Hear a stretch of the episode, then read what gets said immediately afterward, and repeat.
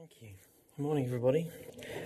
Um, Momo, thank you for being with us this morning. Um, although you're obviously a very different culture, um, many of what, much of what you were sharing is on our hearts too. The issue of how we, uh, uh, how we actually become and make disciples of the kingdom of God in our communities. That's extremely relevant for our, our current topic, um, subject that we're talking about, what I'm going to talk about today.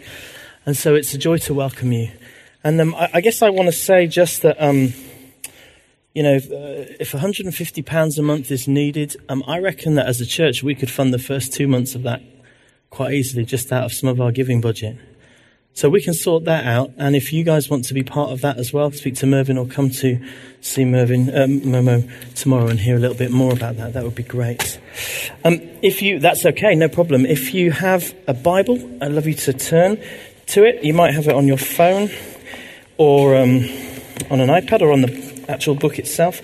And if you turn to the book of Mark and then just keep your finger in there, because I'm not quite going to get there yet, but I am going to get there soon. How's everybody doing today? That's thank you. good to, it's good to know you. Good to know. Um, right. Can you pop my first slide up? Yes. Last year there was a survey done. Um, it was called the, it was kind of called the Talking Jesus survey. And um, what it was was a whole bunch of church leaders who uh, came together um, with the aim of trying to find out a little bit more about what people in this country actually know and believe about Jesus. Okay, so it was a kind of, you know, it's all very well us being church and doing church and having, talking about people who don't come to church and people who don't know Jesus. They thought they'd actually do a proper scientific survey and find out. And uh, not just what they know and believe about Jesus, but what people think about the people that follow Jesus, what people actually think about Christians in this country, and how are the actions of Christians affecting people who don't call themselves Christians, people who don't know Jesus. In other words, what the, one of the key questions is is what we're doing helping to draw people towards Jesus or actually helping to turn them away from Jesus? And I thought you might be interested just to hear a couple of the results of this survey. Are you interested? Yeah, because I'm interested. And you can find all this stuff, by the way, on uh, there's a website called Talking Jesus. Um, interestingly, there are 57% of this country this is England, by the way, not Scotland and Wales as well, just England. That's, we're not against Scotland and Wales, but that's just what the survey, um, or Ireland indeed, but that's just what the survey uh, was, was looking at. Um, there are 57% of people who self identify and say that, the, the, the, that Christian best describes their faith. 57%. Isn't that incredible? Um, the, these guys dug a, a, little bit deeper and said, okay, so what about what we would call, they use the word practicing Christians. And what they mean by that is people who um, report to pray or read the Bible or attend church at least once monthly. Okay, so that's how they defined, for the purpose of this survey, a practicing Christian. Turns out there are 9% of this country of England who would claim to be practicing Christians. That's just under 10% of the adult English population who are practicing, would, would own up to being practicing Christians. Isn't that interesting? Now, you know, you can make stats say anything, so I'm not here to make, you know, one point or another. Some of you might be impressed by that, some of you might be shocked by that. But that's, that's what the survey said. There are about just under 10% of the adults in this country, in England, who claim to be practicing Christians. And um, what about those Christians? Of those practicing Christians, how do we, how did we get to that? How, how did those arrive at that? Well, this is interesting. Many English practicing Christians attribute their faith to growing up in a Christian home. So 40% of practicing Christians, just over 40%, attribute their faith to growing up in a Christian family. And the rest, um, as you can see, a journey over time, several key decisions. Um, isn't that interesting? So the most positive Christian influence is a Christian family. Isn't that interesting? Um, what about this one? Uh, most English practicing Christians credit their friends for introducing them to Jesus. So the, the, the dark purple is practicing Christians, the light purple is um, non-practicing Christians. But 44% of those of us who are practicing Christians, but those who are following Jesus, say that we're doing it because of our friends. And then because of our family. Isn't that interesting? Isn't that interesting? Nice. I agree. Um, what about the wider population then? That's the practicing Christians. What about the wider population of this country? What about the English adult population? What do they think about God? Well, two in five English adults believe that the Bible is actually God's Word. 40%, just under 40%, believe that the Bible is God's Word. Isn't that interesting? Only 9% practice Christianity, but 40% believe the Bible is God's Word. Fascinating. Fascinating. Uh, what about this one? Um, six in ten English adults believe that Jesus was a real person. By the way, these, these different um, colours are just um, demographic age splits. So the first one is, the, the sort of grey one is everybody, and then they're split into under 35s and over 50, 35s. But Jesus was a real person who actually lived. 60% believe that Jesus was a real person who actually lived. Who was Jesus, do they think? Well, 20% of those people believe that he was God. 60% believe he actually lived, 20% believe he was God in human form. Isn't that interesting? So one in 10 are practicing Christians, but two in 10 believe that Jesus was God. Yeah? Isn't that interesting? What, the, what about the whole, the population as a whole? What about their perceptions of Christians, of us, of those that follow Jesus? Well, most English non-Christians say they know a Christian. 67% report to knowing a Christian. Most of them, you'll see from the breakdown, are family or friends. Most of them are family or friends. What do they think of those Christians? Here's the key question. Well, according to this survey, which is a really credible survey, English non Christians attribute more positive than negative qualities to the Christians they know. So, again, just keep your eyes on the grey figures for now. 65% think that they're friendly. By the way, they could tick more than one box here. They don't all add up to 100. Okay? They could tick more than one box. 65% of people who know a Christian think that that person's friendly. 51% of them think they're caring. 46% of them think they're good humored. 38% generous, and, and on it goes. Comparatively, they attach much, few, much, many fewer negative, uh, people attach negative qualities to the Christians. There are a few. There are a few here. Um, 50, 13% think Christians are narrow minded. 10% think they're hypocritical and uptight homophobic, etc. But the good news is that most people who know us think we're all right. Isn't that good news? Um, what about sharing Jesus? What about evangelism? What about what happens when the Christians talk to the non Christians about Jesus? Well, more than half of English non Christians who know a Christian have had a conversation with them about Jesus. Or roughly, that's just under 40% of English non Christians, of all English non Christians, have had a conversation about Jesus with a Christian. Isn't that interesting? What happened as a result of that conversation? I can hear you asking. Okay? What happened as a result? Well, here are just, and this is the last slide I'm going to show you, here are just some of the responses. On the positive side, 19% said they wanted to know more about Jesus Christ. And 20% said they were open to an experience or an encounter with Jesus. if you track that down, about 53% said they felt comfortable. On the negative side, nearly 60% said they didn't want to know more about Jesus. Now, of course, I don't know who the conversation they were having with was with, and I don't know what that was about. So you can, again, you can read a lot into stats, but I'm encouraged because what I see there is that there's 40% of people who kind of do want to know more about Jesus Christ. And I'm really happy to start there. I don't know about the rest of you, but I'm really happy to start there. Jesus talks about that, doesn't he? When he says, go to this house, he's talking to the disciples and he sends them out and he says, go and find the person of peace, the man of peace. There are people who are willing to listen and know more. There are people who are wanting to find out more about what it is to be a follower of Jesus. And of course,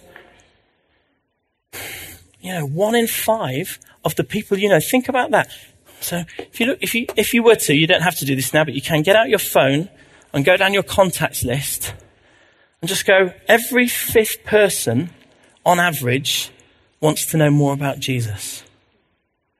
Every fifth person who knows me potentially wants to know more about Jesus. Which ones are they? Isn't that interesting? Now, as I said, you can use stats to say whatever you like. So I'm not here to sort of, I just thought it was really interesting to me that it shows that we have an incredible opportunity for influence. An incredible opportunity there's a whole host of people out there who are open to finding out more about Jesus. So if I'm going to take Jesus seriously and the discipleship challenge seriously, you know, Jesus says, go and make disciples of all nations. That's our theme for today and for this, this month. Go and make disciples of all nations. Then one simple goal for me might just be to identify that 20% of people in my contact list who actually want to know more. The people in my community or network or circle that, that are my people of peace. See, last week we talked about how a disciple literally just means a follower and that our aim is to be followers of Jesus. We've started to ask, what does that mean? What does it mean to be a disciple of Jesus? Is it measurable? How do we measure that? We believe, you see, that God has invited us to partner with Him in leading our communities into life. We believe He has kingdom dreams for our cities and our towns and our neighborhoods, for our networks, for our friends and our schools, our colleagues. We believe that Jesus wants to bring hope and freedom and peace and the presence of God to bear on the places around us and the people around us, just like Momo was describing the vision of the church in Freetown. And if we're going to do that effectively, then one of our key tasks as a church is to be making disciples who make disciples. Making disciples who make a difference. Not making disciples who sit in church and suck up more information. Making disciples who are out there doing this stuff. Do you want to be that kind of disciple? Because honestly, I really do. Challenging as it is, scary as it is, I really want that. So some of the questions that we're asking at the minute are, how is it that following Jesus changes everything in a person's life? Everything. How is it that my community or my workplace or my city or my street is going to change because there are disciples of Jesus present? You might be the only disciple of Jesus in your network. How is that place going to change? And how do we as a church become and make disciples that change communities? And there's no doubt, by the way, that we are making disciples. Oh, we're really good at that. The question is, what kind of disciples are we making? There's no doubt that we are making disciples of Jesus. What kind of disciples are we making? And last week I talked about the broad picture of discipleship. I said that basically, in, the, in its broadest sense, discipleship is about three things. It's about restoration, God's overall rescue and restoring plan for the world. It's about the destiny of nations. Nations. Nations like the one we've just been hearing about. Cities and nations and communities. That's how transformation works. God's heart is that freed and transformed and healed individuals are part of a bigger story. And we said that discipleship is about fruit bearing. And I ran out of time last week. I didn't really get to say much about that. Um, I just want to, I, but I did say this, and I'll remind you of it because it's important that in the area of procreation, healthy intimacy leads to fruitfulness. I can see you all going, what's he talking about? Do, do I need to spell it out further? Okay. That we are, if we're looking for some kind of measure as to how successful our discipleship is, how successful and how real our intimacy with God is, and how that's growing, then the test is to see how fruitful we are becoming. So I'm going to give you a really simple definition of discipleship. Okay, really simple definition. What does a disciple of Jesus look like? There are four points. Okay, I think this. A disciple of Jesus looks like somebody who speaks his words. Oh, that's wrong. I should say words. I thought I'd change that this morning. Spell checker. Who does his works, who follows his ways, and who shares his wounds. There's a whole sermon in there, and luckily you're not going to get that sermon from me this morning. You're going to get that from Joe next week. She's going to explore in more details practically what that looks like. I want to talk about the process by which we change to become more like Jesus. How does that happen? My, my question today is how? How do we change? How does our character change? What is the best climate for discipleship or for character change or for character growth? What is the best climate? for that to happen. I want to introduce an idea to you, and then I want us to look at the Bible together. Okay, and what I want to do is I want to talk about these two concepts. What is the best climate? What are the key elements of discipleship, of growing in our discipleship of Jesus, growing in character change? Well, one of the key elements, this is according to the perceived wisdom, one of those key elements is community. Okay, we need community. It's very, very hard. It's not impossible, but it's very hard to follow Jesus when you're on your own in it. We need people around us who are helping us to do this journey together. Whether that looks like a church context, a small group, whether it's a prayer triplet or a Christian union, we need community. We need friends around us. And then the other sort of part of the perceived wisdom is that we need some sort of content. We need some information. We need to understand a bit more about the Bible. We need to read it and understand who Jesus was and, and why his teaching was so radical and how we apply that to our lives and, and what the early church did and who God is. So we need community and we need content. And when we put those together, we get disciples. And I just wonder if there's something missing from that because we've been doing this. The church has been doing this for years and years, but we still, in general, haven't managed to create the kind of disciples who really go and impact communities. Not that we're seeing enough, not that we're seeing very much fruitfulness, not for who we are. And I just wonder if there's something missing. You see, we've got the community and we've got the content. You could say that we do those really well here. I wonder what's missing though. Because although we've been doing this, it's, it's, not really happening. And this combination of community and content on its own hasn't created whole world disciples. The thing that's missing. I wonder oh, is. Can you guess? Pardon? Good guess, but no. No? Yes. It actually does. And it's not courage. It's not chocolate either, no.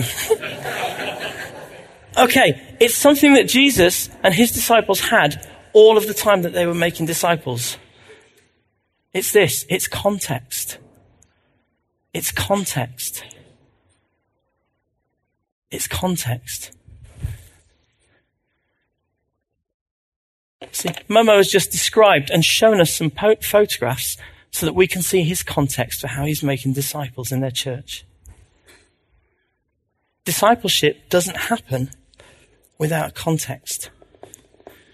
It was present with Jesus and his disciples pretty much throughout his ministry. And what I mean by that is, I mean the environments that we're actually in. You see, we don't create or become disciples in a vacuum. We're in a context, and that context will and should shape our spiritual growth, our spiritual formation. So I mean the places that we spend most of our week.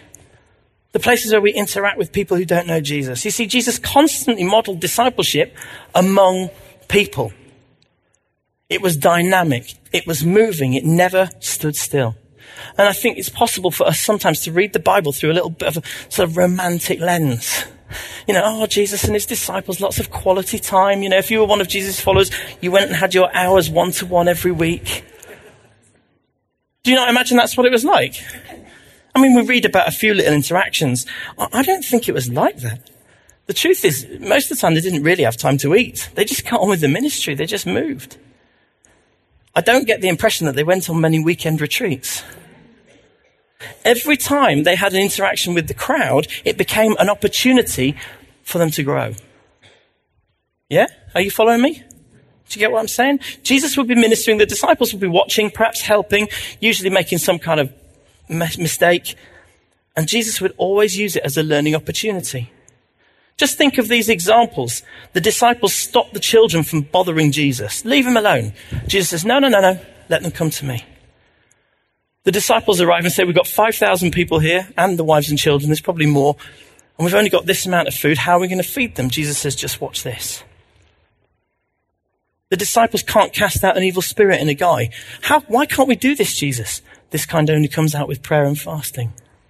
He's teaching them, yes, but he's teaching them in context. You know, they go out, they get sent out to minister and they come back and they're so giddy and they're so full of it and they say, God, you know what? Even the demons, they, even the demons disappeared when we spoke your name. Isn't that amazing? Look how cool we are. And Jesus says, that's not, that's brilliant, but that's not what you need to rejoice about. Rejoice that God knows you. Spiritual growth occurred throughout the New Testament as Jesus' disciples sought to serve the destiny of others. context, and content are all crucial to kingdom discipleship. There's no distinction biblically. Okay, there's no distinction. Spiritual formation or character growth or discipleship happens in the context of mission. Jesus was at the same time the most spiritual and the most missional person that you would ever read about. And so if we're trying to be his disciples, then we need to, do, we need to be doing the same. You know, dis- effective discipling organizations know this. If you go on a, a, sort of discipling course or a discipling project, and if you go away with some sort of organization, what will they do? They will take you on a mission as part of that program because they know that you only really grow as you go. You know? Here's another way of showing the same thing that I found on the internet. All three elements are essential for effective discipleship. The right climate for character change is to is among people who don't yet know Jesus. And yeah, this is challenging. Anybody, is anybody challenged by this?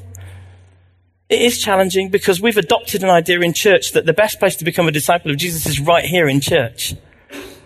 Honestly, that's rubbish. That's rubbish. We don't need to believe that. Now, I'm not dissing church. I'm not down on church, and I don't think Jesus is either. I love you guys. I love our church. I love the community we've got here. But this isn't the prime place for us to become disciples of Jesus. It's not the prime context. We're only here for a couple of hours a week. Everywhere else, we're there for a long, lot further. Let's look at how this is played out. I hear you saying that's a great idea, Nigel. Where is it in the Bible? Okay, turn to Mark chapter 5. We're going to read a story. Okay, we're going to read the story of a fella who's commonly become nicknamed as the Gadarene demoniac. You know, whenever I look up these Bible stories, I see all these sort of 16th, 17th, 18th century paintings, and they're all a bit like, I can't really relate to them. And I found this one, and I thought, I can relate to that guy. Um, I didn't mean that like that. I can relate to this story and that guy being like that. What are you, what are you, what are you heckling now? Yeah. You think it looks like me? Yeah. Okay. Okay, let's read Mark 5. They went to the lake, they went across the lake, Jesus and his disciples, to the region of the Gerasenes. And when Jesus got out of the boat, a man with an impure spirit came from the tombs to meet him. This man lived in the tombs. That's already a no no, by the way, in terms of Jewish faith and culture. Okay, he's living among the dead. The man lived in the tombs, but as you know, this, the, the place where this happened isn't part of Galilee, it's across the lake. He lived in the tombs and no one could bind him anymore, not even with a chain. For he had often been chained hand and foot, but he tore the chains apart and broke the irons on his feet. No one was strong enough to subdue him. So night and day among the tombs and in the hills, he would cry out and cut himself with stones. Does anybody know anybody who's had a similar experience to that? Yeah, a few of us. When he saw Jesus from a distance, he ran and fell on his knees in front of him.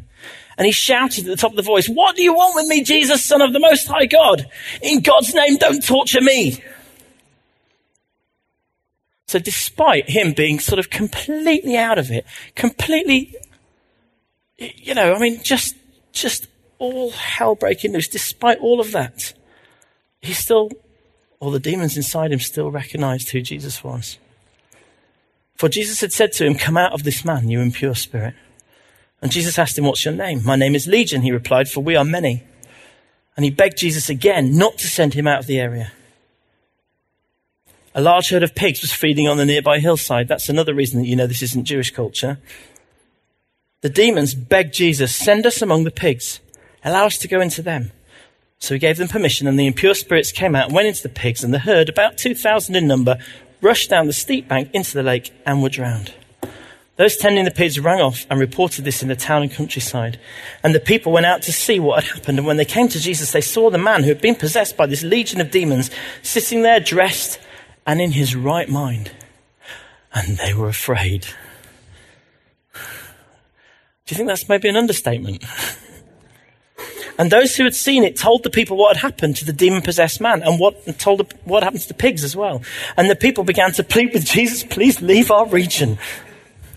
It freaked them out, man. Completely freaked them out. Not the guy and his crazy behavior. That didn't freak them out. Jesus kind of setting that guy free, that's what freaked them out. Now, that's an amazing story, and we could spend hours just dwelling on the whole, you know, there's a plan about demonization and, you know, ministry and all that, but that's not really the bit I want to get to. That is the, the background to the story. Verse 18 As Jesus was getting into the boat, the man who had been demon possessed begged to go with him. Jesus did not let him. But instead, he says, Go home to your own people and tell them how much the Lord has done for you and how he has had mercy on you. And so the man went away and began to tell in the Decapolis, which is his region, how much Jesus had done for him. And all were amazed. This guy was in so much need. He was in so much deep distress. I mean, to be cutting yourself, that's distress.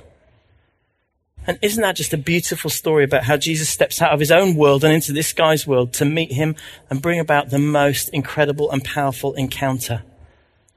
I mean, it's dramatic. Sometimes it doesn't happen that quickly. But in this case, it was dramatic. The change was dramatic. This was this guy's spiritual birthday. What an incredible dramatic change. And what happens next? Jesus signs him up to the program, takes him under his wing. Come and have some one to ones with me and my fellas. We'll sort you out. Sign up to our Discipleship 101 course. Is that what happened? I'm not reading that in the text. I'd like to because it would make me feel more comfortable, probably. He becomes part of Jesus' small group. They start praying together, they start learning the Bible together. It didn't happen. What was the process of discipleship that this guy went through? He comes to Jesus. He says, Can I join you? Jesus says, No. You're not coming to my church. You can't come in my crowd. This, these are your people over here. Now you need to go to them. How did this guy grow in his discipleship? It was by telling his story. Simply telling his story. Come, and, and, he, and of course he could tell it, and people could see that what, uh, what he was talking about was true because they kind of knew him or they knew about him. Jesus didn't invite him into his gang. He invited him to something much, much, much bigger and broader. Jesus invited him into his story, into God's big story. God's enormous world changing story. What kind of a story is that? Let me remind you. It's a story of restoration. Did this guy experience restoration? Absolutely. You've been restored, he says, and what God's done for you, he wants to do for others. Now go and tell the whole world about what's happened. This is a foretaste of heaven for him. How many of you have had some kind of healing or restoration or transformation story? It doesn't have to be as dramatic as his. Go on in your life. Something that's made a significant difference. This is a foretaste of heaven.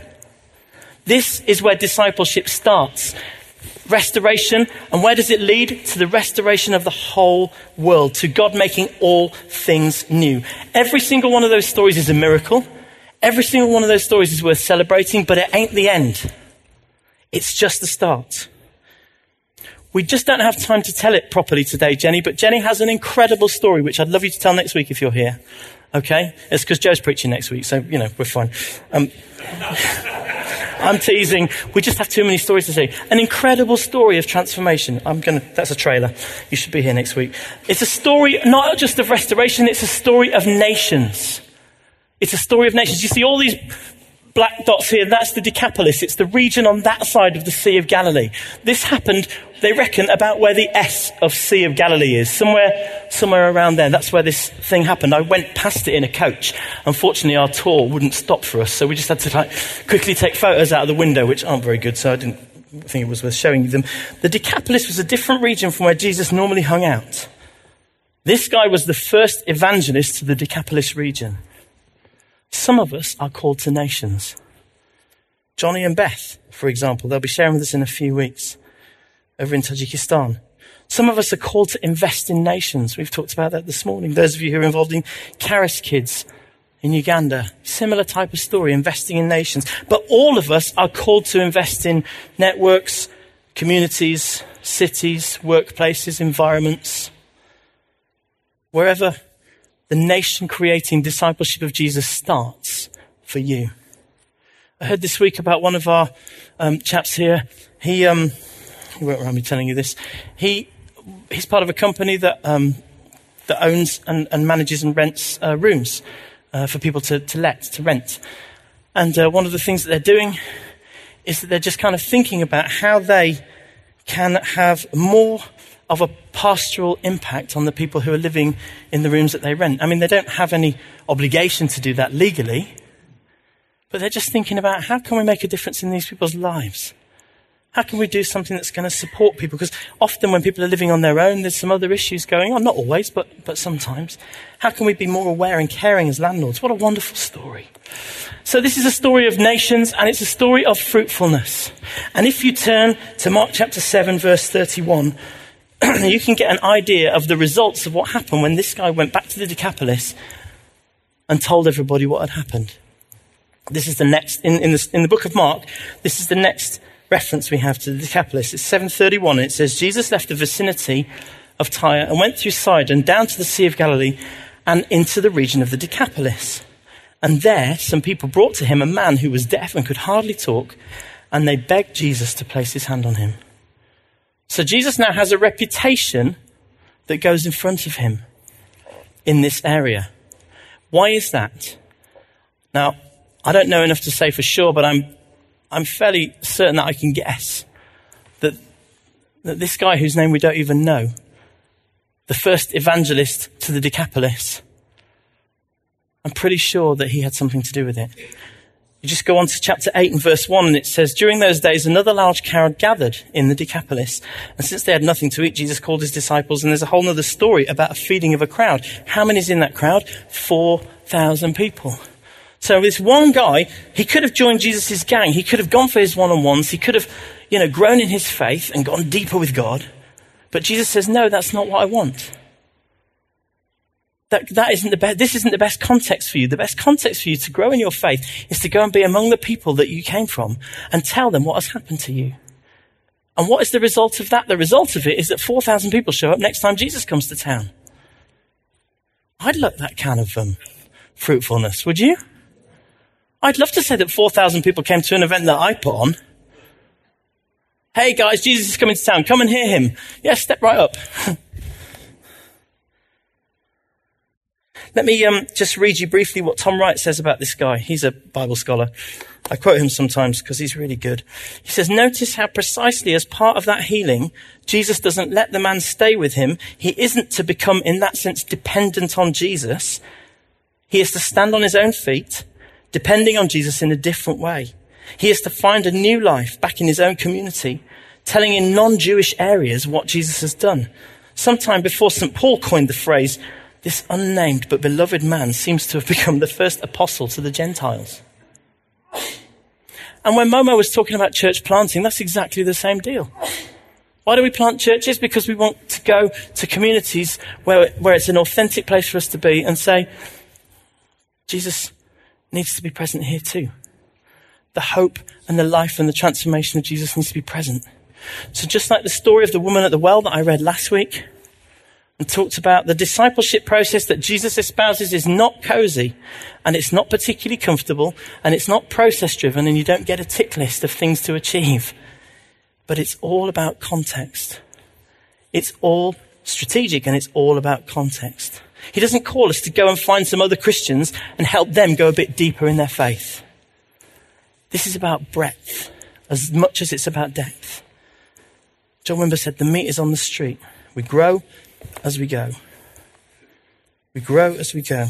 So, to sum up what I'm trying to say to you, content without context. If you get the Bible, but you don't have anywhere to work out what it means, it just produces apathy.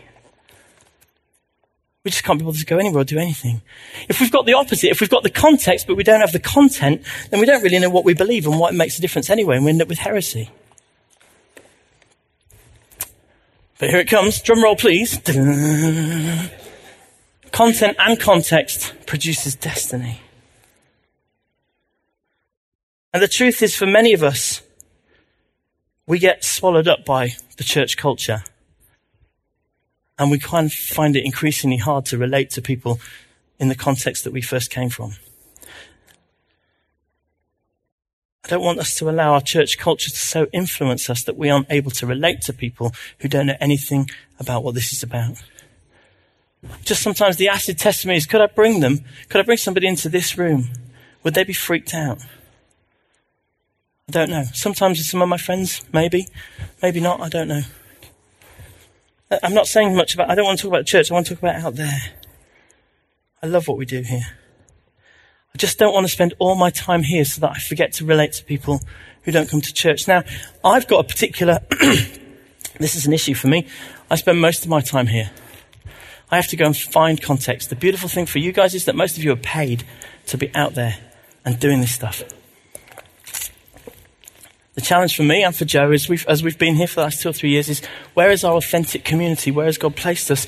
Where can we live out our lives other than the church so that we can just interact with and hang out with and get to know people who might be part of that 20%?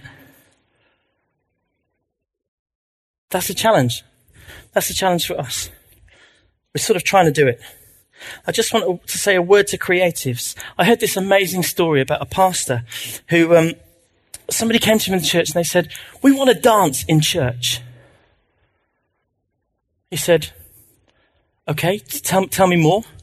They said, Well, we, we, we love to dance and God made us to dance and we love to dance and we want to dance in church. It's part of who we are. He said, I love that you want to dance in church. I love that God's made you creative, but I don't want you to dance in church. I want you to dance out in the community. If God has given you that creative gift, then it is to bring hope and life out there. You will limit what you can do by just aiming to dance here. And they didn't take that very well the first time. But when they went away and thought about it and prayed about it, they felt like God said to go and open a dance school, which is what they did. So now they have 200 kids coming to their dance school every week in the community centre and they're shaping lives and they're bringing hope and they're in- interacting and they're mixing. And that would have never have happened if he'd have said, yeah, yeah, come and dance in church. Now that's a challenge, isn't it? It's just a particular word, particularly for those of you who are creatives. You know, I'm a musician and I love to play music and I really miss not playing music in church very much. But I really felt like God said I was supposed to put my musical gift into running a community choir instead. It's hard work. It's different for me. I don't get all the glory. I don't get to play, which I really love doing. And yet, it's what I felt like God told me to do so that we could be involved in our community more. So that we could bring hope and bring life and disciple, try and be disciples and make disciples in our community.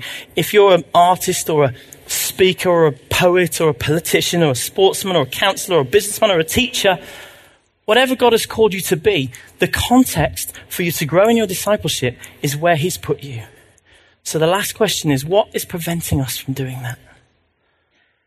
What fears do we have that are stopping us from doing that? Stopping us fully entering into God's story in our context? Are we, is it, is it a fear that we're somehow missing out because there's something going on in the church and we're not there? Is it a fear about safety? Is it a fear about holiness? What, I mean, you mean I have to mix with people who have different values to me? Some of those people are just not very nice. They don't play nice.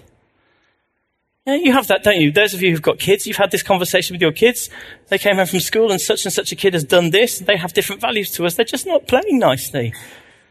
And what do you do? You empower them to go back in there and find the words and, you know, not respond, retaliate badly and all of that. What are our fears? Because if our goal is to make disciples who are laying down their lives for the sake of the kingdom, if our goal is to impact, to so impact our communities that the disciples in that community are making a difference and seeing transformation and change, then it has to start with us. And we have to, we have to, with the help of God, get over our fears. I think I've said enough. Shall we stand? Why don't we just stand and invite the Holy Spirit and we thank you, Father, for your ministry here to us. Why don't you come back, band, and anybody who wants to come and help me with ministry, come. Holy Spirit, we welcome you. We thank you. I just want to thank you, Father, that you have placed every single one of us into a context, sometimes multiple contexts, for us to grow in our discipleship, for us to grow as disciples and making disciples.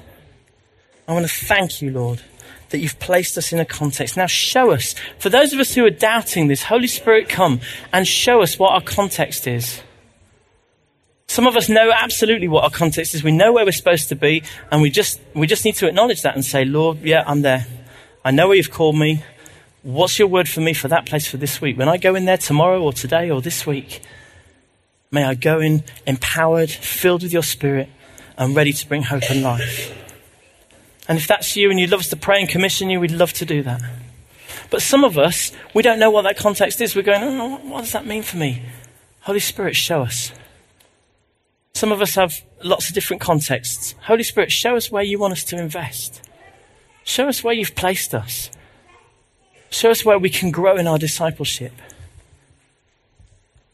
And show us if there's anything stopping us. Show us what our fears or anxieties are that are stopping us or preventing us from fully becoming the disciples that you want us to be. Holy Spirit, come. Holy Spirit, come. Just encourage you to ask the Holy Spirit what He's saying to you now. Some of us just don't want to take that step because we're just too scared of something that might happen. And if that's the case, then the Holy Spirit just wants to come and minister to you, and we'd love to pray for you. Maybe we just don't feel safe there. And Jesus just wants us to know that He's with us. Surely goodness and mercy will follow me all the days of my life. He's got our back on this one. He's got our back.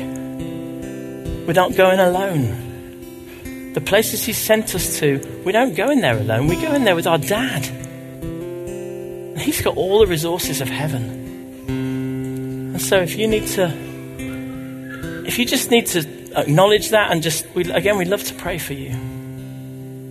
So why don't you just come? If you want to respond to any of these things I've been saying, if you want to just be commissioned to go, if you want to come and say, yep, that's me, I'm just, you know, I need to get over this such and such a hurdle. Or if God is doing anything else in your life today, if you've come and you just need hope, if you just need a fresh encounter with the Holy Spirit, just come. We've got plenty of space and we've got plenty of time. Just come now, and we would love to pray for you. Those of you who want to come, come now.